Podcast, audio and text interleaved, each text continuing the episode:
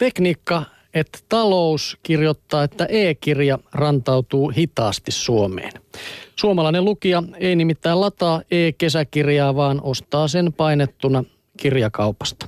Suomessa kirjankustantajien liikevaihdosta tulee e-kirjoista vajaa prosentti. Yhdysvalloissa vastaava luku on jo yli 22 prosenttia ja kasvu on kovaa. Sähkökirjan eteneminen on ollut hitaampaa kuin mitä pari vuotta sitten odotettiin summaa VSOYn sähkökirjojen tuottaja Liisa Riste. Suomi ei kuitenkaan ole niin pahasti jälkijunassa kuin voisi päätellä tuosta Yhdysvaltojen luvusta, nimittäin se on aivan omaa luokkaansa maailmassa. Muissa Pohjoismaissa ollaan Suomen kanssa aika lailla samassa vaiheessa. Suomessa myytiin viime vuonna kirjoja 200, 260 miljoonalla eurolla, josta ladattavien e-kirjojen myynti oli vain vajaa miljoona. Yhdysvaltojen sähkökirjamenestystä selittää moni asia, joista tärkein on verkkokauppa Amazon. Se käytännössä loi e-kirjojen markkinat hinnoittelemalla kirjat niin houkutteleviksi, että ihmiset ostaisivat myös Amazonin Kindle-lukulaitetta.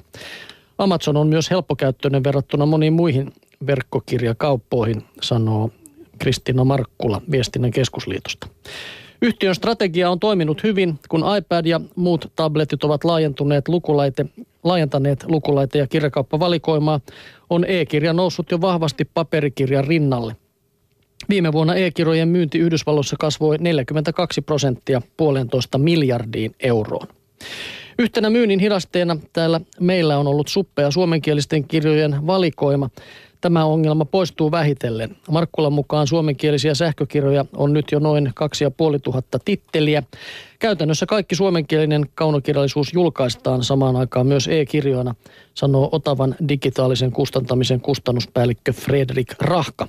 Harvinaisia poikkeuksia ovat Sofi Oksasen kaltaiset kirjailijat, jotka eivät ole antaneet lupaa julkaista kirjoistaan sähköisiä versioita. Suomessa erilliset lukulaitteet ovat jääneet harvinaisiksi ja suuri enemmistö e-kirjojen lukijoista käyttää iPadia tai muita tabletteja. Suomessa e-kirjat ovat englanninkielisiin verrattuna kalliita ja siitä kritisoidaan kustantajia. Painettujen ja e-kirjojen hintoja vertailtaessa pitää muistaa, että painetun kirjan arvonlisävero on 10 prosenttia, kun e-kirjoilla se on EU-maissa 24 prosenttia. Ja mielenkiintoinen kehityssuunta e-kirjo, e-kirjossa on myös tämä lainausmahdollisuus kirjastoissa. Suomi on ainoa maa, jossa kustantajat ja kirjastot ovat tässä asiassa hyvässä yhteistyössä. Monissa maissa välit ovat hyvin tulehtuneet. Pääkaupunkiseudun kirjastoista on voinut syksystä lähtien ladata itselleen myös uutta kotimaista kaunokirjallisuutta. Valikoima tosin on ollut toistaiseksi suppea. Kirjoja on ollut tarjolla runsaat 30. Mutta kokoelmiin on tulossa satakunta uutta kirjaa ja Tarkoitus on aloittaa säännöllinen ja jatkuva hankinta, sanoo informaatikko Marja Jelt Helsingin kirjastosta. En ole yhtään e-kirjaa kyllä lukenut. Minäkään. Niin kuin Ää, mutta täytyy sanoa, myöntää, että en minäkään kokonaisuudessa. Oma pätkiä lukenut, mutta en kokonaisuudessa. Ellei oteta jotain lyhyitä tiede tällaisia artikkeleita. Ei ne ole e-kirjoja. Mutta sitä mä jäin miettimään, että miksi Sofi Oksanen on tässä niin vastahanka? Se olikin mielenkiintoista. Tuossa sanottiin vaan, että syystä tai toisesta, että ei tiedä miksi. Pitääkö todellisen taiteilijan Mitä silloin sähköä vetää vasta? vähän vastahankaan? Olla tulee vastarena kiiski. No mutta no. voiko siinä olla ihan tämä, että, että tota haluaa jos hän on niin Maksaako tähän vanhaan Maksetaanko kirjaan. paperisesta kirjasta paremmin? Niin, sä menet tolle, mutta raadolliselle puolelle, mutta se voisi olla kyllä ihan vaan sekin, että jos hän halu, on sitä mieltä, että kirjan täytyy säilyttää se vanha arvokas olemuksensa esineen, mikä on. Näin, se on, toivotaan, se on että tämä on mm. syy. Kyllä. No, Tieteen Kuvalehdessä kerrotaan, kuinka suihku ja rakettimoottori pantiin samaan pakettiin.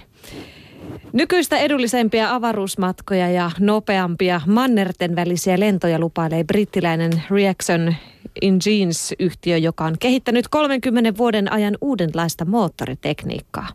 Nimen Sabre saanut uusi voimakone mahdollistaa avaruusrakettien käyttämisen uudelleen ja matkustajalentokoneiden matkanopeuden nostamisen lähes 7000, 7000 kilometrin tunnissa, siis yli viisinkertaisen äänen nopeuteen. Perinteisten rakettimoottorien ongelma on se, että polttoaineeseen pitää lisätä hapetinta. Koska happi pitää ottaa mukaan, osa ajoaineista kuluu hapettimen kuljettamisen vaatiman työntövoiman tuottamiseen. Ratkaisuna ovat olleet kertakäyttöiset rakettivaiheet, jotka irrotetaan, kun niiden polttoaine- ja hapetin säiliöt ovat tyhjentyneet. Monivaiheiset raketit ovatkin monessa mielessä epäkäytännöllisiä. Tilanne on hieman toinen tässä Sabre-moottorissa, joka pystyy hyödyntämään ilmakehän happea. Sen varaan voidaan rakentaa ehkä jopa satoja kertoja uudelleen käytettävä avaruusalus, joka operoi tavalliselta lentokentältä. Ilmakehässä suihkumoottorin ja avaruudessa rakettimoottorin tapaan toimiva Sabre vähentää riippuvuutta hapettimesta, eli käytännössä nestehapesta. Sitä tarvitaan vain, jos lennetään niin korkealla, että ilmakehässä ei ole enää tarpeeksi happea. Ilma alkaa olla sille liian ohuttavasta noin 25 kilometrin korkeudessa. Aikamoinen hybridi rakettimoottori. No, jos viisi kertaa nopeammin pääsee sitten minne kauas mm. nyt meneekin. Niin, niin. Sehän jos lähelle menee, niin on jo oikeastaan perillä heti. Olisit jo perillä. On jo aikaisin, on jo ja nyt tuli perillä. se yksi mainos mieleen, mutta ei sanota sitä ääneen. Olisit jo perillä.